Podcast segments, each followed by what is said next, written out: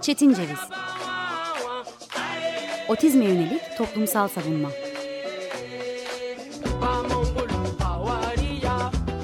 Hazırlayan ve sunan Deniz Yazgan Zorlu Holding Sürdürülebilirlik Platformu Akıllı Hayat 2030, herkes için daha yaşanabilir bir dünya diler. Merhabalar, 95.0 Açık Radyo'ya uzaklardan bağlanmaya devam ediyoruz. Ben Deniz Yazgan, otizme yönelik toplumsal savunmayı konuştuğumuz Çetin Ceviz'in 7 Kasım 2020 günü kaydını dinliyorsunuz. Son kaydımızın ardından ülkemizde büyük bir felaket yaşandı. Ege depreminin etkileri halen sürerken eğitimde İzmir'de durmuş oldu. Bu kapsamda GL ve İtalya kararının ardından başladığımız The Wall serisinde Türkiye'de otizmli bireyin eğitim hakkını mücbir sebepler üzerinden de yorumlamak adına eğitim yöneticisi, öğretmen Sayın Veysel Kayhan Leçin'le tekrar birlikteyiz. Hoş geldiniz değerli hocam. Hoş bulduk, teşekkür ederim. Ee, hemen aslında sorumla başlamak isterim. Ee, geçtiğimiz programın ardından biraz daha soru cevap özeline kaymamız gerekirse ilk sorum olan e, merkezi sınavlarda otizmin daha doğrusu spektrumdaki bireyin yerini her öğrencinin sınava girip girmemesi gerektiğini sorarak başlamak isterim ben. Tabii ki o otizm spektrum e, bozukluğu olan e, çocuklar merkez sınavlara girmeden önce bir kere e, rehberlik araştırma merkezlerinden e, çocuklarının e, durumunu onaylatması gerekecek. Okul müdürlüğü ne bildirmesi gerekecek ve bunların e, merkez sisteme bildirmesi okul müdürlüğü tarafından sağlanmış olması gerekiyor. Yani e, çocuğun otistik olduğu e, belgelenmiş oluyor bu şekilde. E, bu e, okul müdürlüğünün burada e, çok önemli görevi var. Rehberlik ve araştırma merkezleriyle birlikte. Velinin de aynı zamanda. E, bu sadece otistik çocuklar için değil. E, bu e, engelli dediğimiz çocuklar kapsamında. Yani otistik bunlardan ayrı değil. Bedensel yetersiz olabilir, zihinsel yetersiz olabilir süren bir hastalığı olabilir çocuğun mesela. Bunların hepsi e, RAM e, dediğimiz rehberlik araştırma merkezleri tarafından rapor alması gerekiyor. Bu raporun da aslında nitelenmeleri de dediğiniz gibi bireyin özgü niteliklerine göre evet. şekillenmeli. Ee, bununla birlikte aslında merkezi sınavlardan söz ederken artık yeni koşullardan da söz ediyoruz. Örneğin pandemi gerçeği gibi. Ee, pandemiyle ilgili otizm özelinde ya da e, öğrenci olan örgün eğitime dahil bütün öğrenciler genelinde Milli Eğitim Bakanlığı'nın yaptığı çalışmalar var mı? Varsa bunlardan örnekler vermek mümkün mü? Evet, e, özellikle geçen sene e, Milli Eğitim Bakanlığı e, özel uygulamalar e, başlattı. E, EBA denilen Eğitim Bilişim Ağı açıklaması yani Eğitim Bilişim Ağı EBA. Pandemide e, bir mobil uygulama kuruldu. E, özel eğitim okullarına e, veya e, normal devlet da özel okullarda kaynaştırma eğitimine devam eden işitme, görme, hafif, orta, ağır derecede zihinsel dikkat eksikliği e, olan hiper, hiperaktif e, vite, hiperaktivite bozukluğu olan okuma yazma ve konuşma güçlüğü çeken otizm spektrum olan e, öğrenciler için özel eğitimdeyim adlı ayrı bir mobil uygulama sistemi başlattı. Bu tamamıyla ücretsizdir.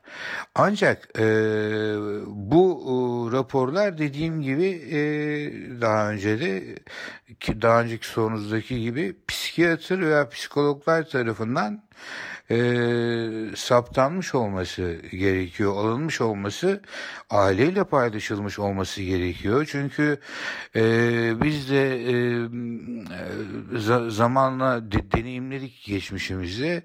Ailenin bir kere bunu kabul etmesi gerekiyor bu raporları. Hani e, yok değil normal e, denmesi aslında ailenin de e, buralara gidip rapor almasını gerektirebilir.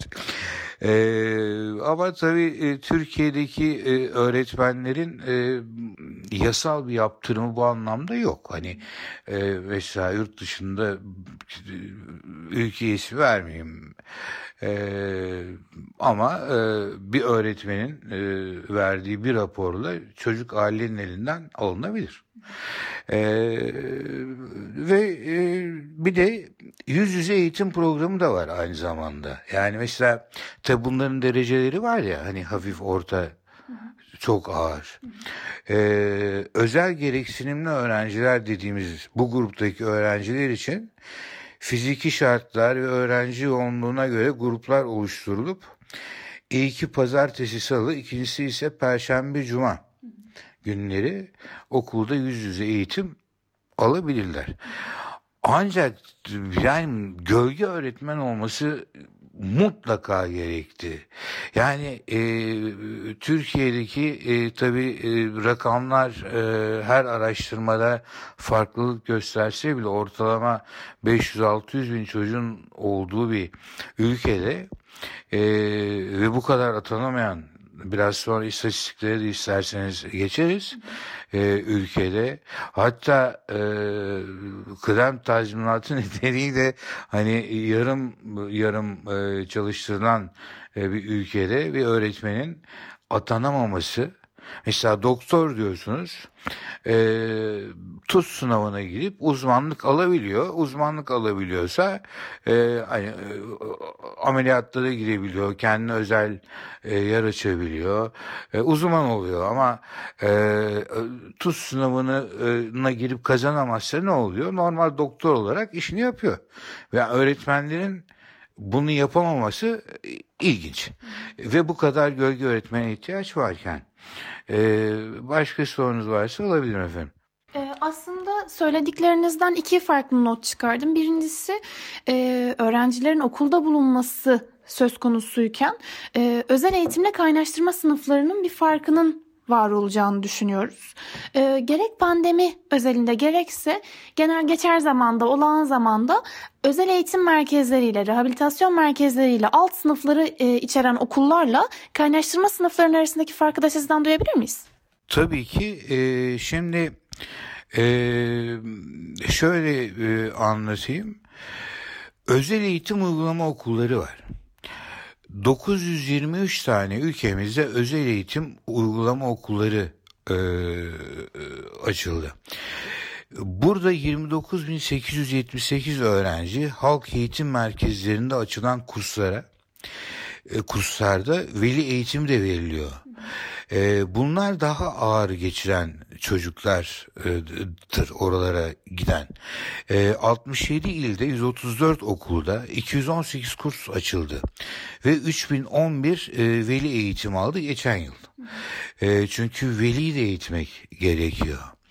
Ee, önümüzdeki e, yıllardaki hedefi ise Milli Eğitim Bakanlığımızın 923 okulda en az bir kurs açabilmek. Ee, Türkiye Cumhuriyeti'nin 81 ilinde 2605 özel eğitim ve rehabilitasyon merkezimizde 29.968 yani 29 e, eğitim personeli çalışıyor ortalama. Ortalama yaklaşık 10 bin e, net sayı e, bunlar MEP sayfasından bu defa alınmış bilgilerdir tabii ki. Dediğim gibi her Diskar'ın, Argiller'in, TÜSİAD'ın sayfalarında, iş konu sayfalarında farklı farklı rakam rakamlar var. Ama biz tabii resmiyete sadık kalmak, e, devletimizin sayfalarına sadık kalmak zorundayız. 9995 e, yani 10 bin tane destek personelini de sayarsak bu 81 e, ilimizde toplam 38.963 kişi görev yapmaktadır. Yani 40 bin kişi bununla ilgili görev yapıyor. Özel eğitime gereksinim duyan bireyler aileleriyle birlikte yaklaşık bir buçuk e, milyon kişilik bir camiadır. E, bir buçuk milyon kişi dediğiniz zaman zaten 500 bin e, çocuğumuz bu, bu şartları kapsayan 500 bin anne 500 bin baba yaklaşık işte bir buçuk milyon kişi oluyor. Bunlar özel eğitim kurumlarında ne yapıyorlar bunlar? Özel eğitim kurumlarında ayda 8 seans bireysel 4 seansta grupla birlikte eğitim alıyorlar. Ve bu çocuklarımız bu özel eğitim rehabilitasyon merkezlerinde bulundukları sürece normal okullara dedik yani ikişer gün gidebilirler iki grup halinde. Orada olduklarını e, e, takdirde e, izinli sayı, sayılıyor bu baştan yani yok yazılmayacaklar. E, aynı zamanda da hem okuluna devam edebilecekler.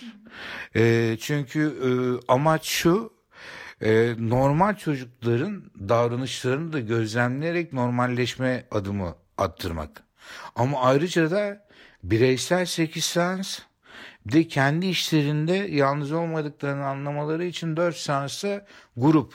Bunları da rehberlik e, özel eğitim e, rehabilitasyon merkezlerinde e, RAM dediğimiz yerlerde psikologlar eşliğinde e, yapacaklar. Evinden çıkamayacak kadar zor durumda olan çocuklar için de bir uygulama başlatıldı ki bu gerçekten e, yani çok hoşuma gitti benim de. E, RAM'lardan e, gene tabi raporları e, RAM'lara bildirilerek ya da RAM'lardan rapor alınarak e, eve e, se, bu 8 seanslık bireysel eğitimi RAM merkezlerinden gelen psikologlar eve geliyorlar. 8 seans ya da bireysel eğitim grubu alamadıkları için bu en ağırları. Ama 8 seans eğitim e, veriyorlar. E, yapılacak çalışmalar bunlar. Bunlar da e, 23 Ocak 2020 tarihinde e, karar alındı MEP tarafından yakın bir e, zamanla. Çok olumlu adımlar tabii çünkü normalde baktığınız zaman aslında bir bitkinin, bir köpeğin, bir kadının, bir erkeğin hani bir canlının e, hepsinin bir yaşam hakkı var ve devlet bunları sağlamak zorunda ve bunların gereği şu an e, yapılmak yapılıyor. Bu hoş bir şey. E, iyi adımlar. E, ben başka sorularınızı dahil Ee, aslında e, ikinci soruya verdiğiniz cevap kapsamında aklıma gelen bir soru da e, okullardaki sivil savunma pratikleri.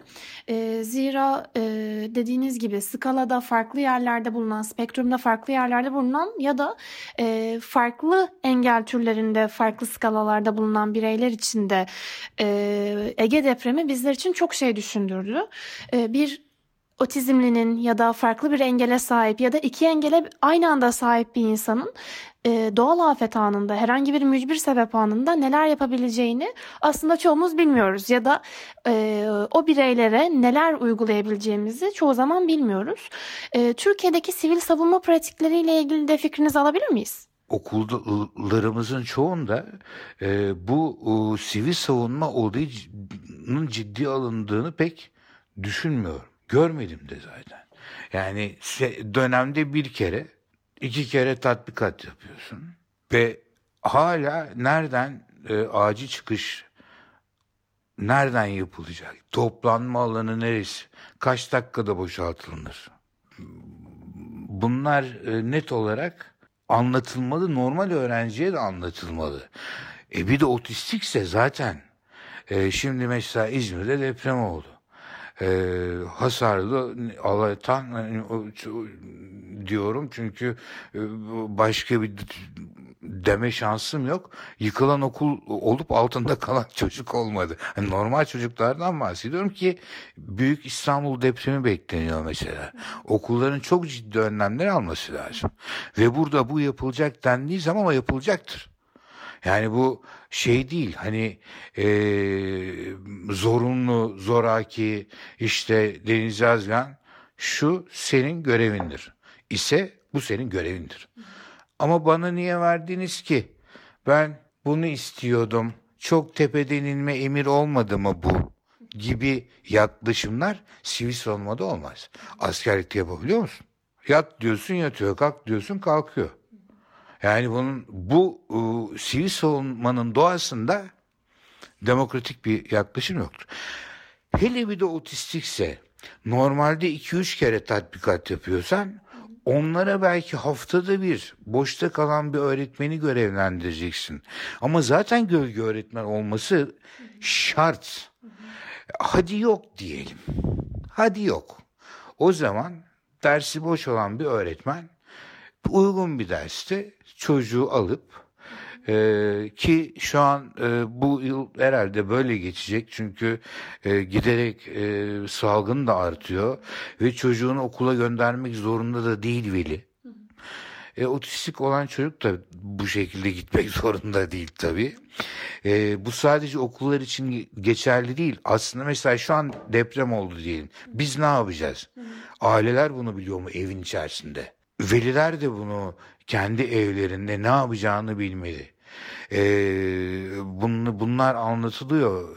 Evin her köşesinde e, çünkü nerede olacağı belli değil. Bir ilk yardım çantası, kuru gıda, su, e, el feneri, düdük bulundurulması lazım. Ben kendi evimde bulunduruyorum. Neden? Çünkü sivil savunmanın bütün kurallarını biliyorum. Ama bulundurmayan bir sürü insan olduğunu biliyorum. Ondan sonra yandım Levo demenin, devinin, demenin de bir anlamı. De alırsın her türlü önlemini gene olabilir. Sorun değil ama e, net olarak cevaplarsak normallerin bilmediği, uygulamadığı, bildiği halde umursamadığı, itiraz ettiği bir konuda e, otistik çocuklara e, gereken özen e, ayrı bir öğretmen tarafından birine üç kere veriyorsan ona otuz kere vermelisin. Çocuk çünkü e, otistik çocuklarda devamlı tekrar çok işe yarar. Hani ona ajitas, ajitasyon aşılama tekniği denir. Hani fikri aşılamak için devamlı e, söylersin. Hani bir söz var ya 40 kere aptal dersen aptal olur 40 kere zeki dersen. Hani çocuk çocuğa güven sağlamak için bir kere e, buna olumlu e, tepkimeler e, vermek lazım. Hep olumlu. Yani o zaman çocuk kendine güven kazanır.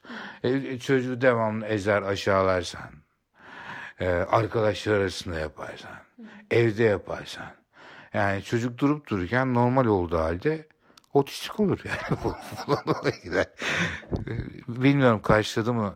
Ee, buyurun efendim. Çok çok teşekkür ederiz zamanınızı ayırdığınız için. Aslında e, bir önceki programımızla bir köprü program bu.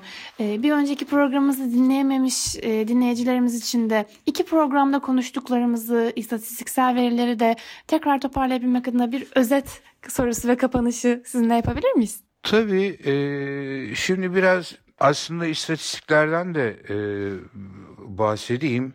Sonra toparlayayım vaktimiz varsa. Şimdi ülkemizde e, yaklaşık e, 19 milyon 2019-2020 eğitim öğretim yılında ilk ve orta dereceli okullar ve okul öncesinde öğrenci var. 8 milyon üniversite öğrencisi var. Yani yaklaşık 26-27 milyon tane e, bir öğrenci kitlemiz var. E, bunların yaklaşık 15 milyonu e, devlet okullarında okuyor. 1,5 milyonu özel okullarda okuyor. 1,5 milyonu da açık öğretim liselerinde okuyor. E, bu özel okullarda okuyan 1,5 milyonun e, bir buçuk milyon onda bir yaklaşık 150 bin öğrenci böyle 20-30 binlik özel okullarda okuyor. Onların da onda biri yani yaklaşık 15 bine düşüyor bu rakam. Türkiye'de ilk 10'da 15'te sayabileceğimiz e, 60-70 bin ve üzeri 120 bin liraya kadar çıkan okullarda okuyabiliyor. Şimdi bunun bu farkı yaratan nedir? Bu farkı yaratan öğretmen farkı değil aslında. Ee, tabii ki hizmetçi eğitimlerle e, daha farklı senaryolar kullanılabilir. Devlet okullarımızda da çok iyi öğretmenlerimiz var. Özellikle devlet okulunda çalışmayı tercih eden. Ee, ama e, ilginç olan durum şu. E, Türkiye'de 54 bin, yaklaşık 55 bin resmi okul varken devlet okulu e, 14 bin tane 13.870 tane bunlar da MEP sayfasına alınan özel okullar. Özel okuldaki derslik sayısı 140 bin, resmi okuldaki derslik sayısı 600 bin. Yani e, derslik sayısı dediğimizin içerisinde tabii devlet okullarında böyle çok çeşitli seramik atölyeleri bilmem ne derslikleri falan filan yok. Belki bir iki laboratuvar, bir resim dersi, müzik falan en iyisinde e, falan e, olabilir. E dediğim gibi 550 bin, hani yani bir buçuk milyon kişi bir özel eğitim kadrosundan bahsettik. 500 bin kişilik bir çocuk, 550 bin kişilik bir çocuktan bahsettik. Her dersi bir tane aslında bunlar düşüyor. E İstanbul, e, Türkiye 83 milyon, İstanbul 20 milyona yaklaştı. Bu ne demek? Her gördüğün dört kişiden biri İstanbul'da yaşıyor. O zaman 550 binin dört de ortalama yani çok düz mantıkta. Bak Aristo mantığıyla bakarsak İstanbul'da e, yaşaması gerekiyor. MEV'in kendi sitesindeki atama bekleyen öğretmen sayısı 300 bin. Ve buna rağmen her yıl 100 bin öğretmen mezun oluyor. Yani bu sayıyı her yıl 100 bin ekleyin. Hatta e, disk araştırmasına göre e, bu sayı e, 460 bin. Atanamayan öğretmen sayısı. E şimdi bu e, 600 bin dersi aslında e, baktığı zaman şimdi e, şu an şu pandemi sürecinde e, yarım yarım çalıştırıyorsun değil mi? E, sigortasını o şekilde veriyorsun. E, gelmediği için 29-30 lira mı ne? 30 öyle bir para ödüyorsun. E, e, yani bunlar da değerlendirinde bilinir. Çünkü hem sen zaten bunun okulunu okumuşsun. Üzerine KPSS'den hani e, ilk söylediğim gibi hani doktor e, uzman olmak için giriyor 30 sınavına. Normal doktorluğunu yapıyor devlet hastanesinde. E sen o zaman kendi eğitim fakültelerini güvenmiyor musun? Çoğu özel üniversitede eğitim fakültesi yok. Bir iki okulda var bildiğim o da İngilizce öğretmenliği alanında. Niye yok? Neden? Çünkü senin oraya ayıracağın kaynak, kaynağı çocuk öğretmen olmak için o okula girse ömür boyu çalışsa alamaz karşılığını. Karşılığı yok. Aldığın para 6-7 bin lira. Ne kadar çalışsan üzerine 8-9 olmuyor. Yani anlatabiliyor muyum demek istediğimi? Dolayısıyla sen öğretmen olmak için özel okula gidip eğitim fakültesinde okumazsın. Ama bir mühendis öyle değil, bir doktor öyle değil. Onlar çalıştıkça, ürettikçe üç tuğla koyan iki tuğladan fazla kazanıyor. Ama üç öğrenci kazanan iki öğrenciden kazanandan daha fazla para almıyor ki. İkisi de aynı para alıyor. Yani e, böyle sıkıntılar da var. Ve şimdi mesela e, yurt dışında sistem nasıl? Adam bakıyor mesela 10 yıllık plan yapıyor. Diyelim Almanya. Otomotiv sanayide süper. Önümüzdeki yıl hangi sektörde ne kadar adama ihtiyacım var? 5 senelik planını biliyor. O üniversitedeki o öğrenci sayısını azaltıyor, bölümü kapatıyor. Ya da azaltıyor kontenjanını, 100 kişisi ona indiriyor. Bu kadar ihtiyacım var benim diyor. Ama diyor şu sektörde şu kadar sayıya ihtiyacım var diyor. Oradaki öğrenci sayısını arttırıyor. Şimdi bunu yapmak zor değil ki. E sen bu kadar öğretmen atayamıyorsan, her sene eğitim fakültesine öğrenci alıyorsun. Şimdi bunlar da enteresan şey. Hadi alıyorsun. Sınıfta senin bu kadar e, öğrenme e, engelli, hani kaynaştırmaya muhtaç, e, RAM merkezlerinde muhtaç, e, gölge öğretmen e, ihtiyacı var. E niye bunları oralara değerlendirmiyorsun gibi sorular var ama zamanla işte bu ilk e, geçenki sorunuzdaki gibi e, bu o, yapılan 23 Ocak 2020'deki atılımlar gibi bunların üzerinde de e, durulacağını düşünüyorum. En genel ifadeyle değerlendirecek olursak hepsini bir kere bu çocukların hepsine kayıtsız şartsız olumlu davranmalıyız. Jestlerimizle, mimiklerimizle. Yani bizim çocuklara kızmaya hakkımız yok. Ee, ne yaparlarsa yapsınlar. Hatta e, yani şu Türkiye'nin geleceğini yaşayacaksa ya çocuk bırakın çocukluğunu çocukken zaten yaşasın. Benim e, gözlemlediğimde e, çocuklar çocukluklarını yaşadığı zaman e, daha kolay büyüyorlar, olgunlaşıyorlar. Yani e, bunlara biraz e, yol açmak lazım. Bizlerden biraz daha mert insanlar, engelliler. Neden? Çünkü körün kör olduğunu biliyorsun. Sağırın sağır olduğunu biliyorsun. Ve benim özelliğimi bilirsin. Mesela ben işitme engelli demem. Ya da görme engelli demem. Sen körsün kardeşim. Yani net, kısa ve net. Çünkü ne yapacağını ama söylerim. Ne yapman gerektiğini, nerelerin koridor duvarı olduğunu, nerelerin merdiven olduğunu, hani dil okumayı eğer sağırsan, dilsiz dilini, değil mi? Her şeyin bir çözümü var aslında. Çözüm bulmak lazım. Sorun her zaman var. Bir de bizim gibi göz gözük. Kim kim bilir benim ne engellerim var. Ben kendi engellerimi e, bazen e, bir ortamda e, örneğin eylem ger eylem gerçekleştirdiğim zaman o engelim olduğunu anlıyorum. Ve sonra diyorum ki ya kendimi toparlamam lazım. Çünkü belli olmayan bir engel. Mesela e, öğrencilerime karşı hiç tutarsızlık yapmadım ama belli bir yaş grubunun üzerinin e, belli bir met bilimsel metodolojiyi bilmemesi beni sinirlendiriyor. Aslında sinirlendiremesi lazım. Mesela biri İngilizce öğretmeni. Bilemez ki bilimsel metodolojiyi. Gözlem, araştırma, sabırla bekleme, e, sonuçları alma, istatistiğe bakma.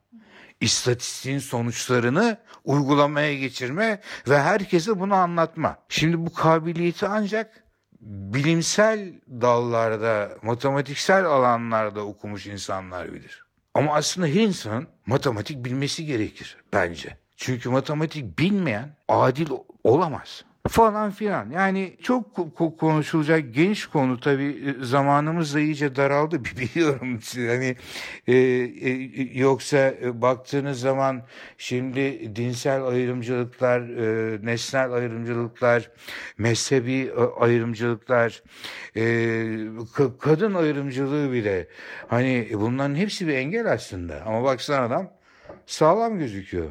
E şimdi kör değil diye, sağır değil diye e, otistik değil diye e, engelsiz mi diyeceğiz bunlara? E, arızalı belli. yani trafikte görüyoruz mesela. Adam engelli. Yani şey, şey engeli var adamda. E, hiperaktivite engeli var. Çabuk geç. E, kırmızı ışıkta duruyorsun. Adam arkadan korna çalıyor ya. Evet. Yani bu gibi şeyler e, aslında e, e, hepimizin e, sorumluluğunda. Ee, ben e, sanıyorum sürem doldu. Ee, son sözü size e, veriyorum. Ee, çok teşekkür ederim. Ee, beni e, onur ettiniz. Ee, her zamanki gibi. Ee, çok teşekkür ederim Sayın Deniz Yazgan. Sayın Hocam ben teşekkür ederim. Aslında bugün ve e, iki program boyunca mücbir sebepler dahil olmak üzere bir otizmli bireyin ya da bir spektrumdaki bireyin e, gerek sınavlarda gerekse eğitim düzeninde örgün eğitimin tamamındaki yerini konuşmuş olduk. İki hafta sonra tekrar görüşmek üzere. Hoşçakalın. Soru ve görüşlerinizi çetincevizpodcast.gmail.com adresiyle bizlerle paylaşabilirsiniz. Görüşmek üzere. Çetin Ceviz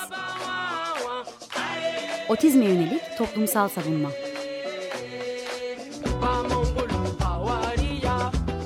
Hazırlayan ve sunan Deniz Yazgan. Zorlu Holding Sürdürülebilirlik Platformu Akıllı Hayat 2030 sundu.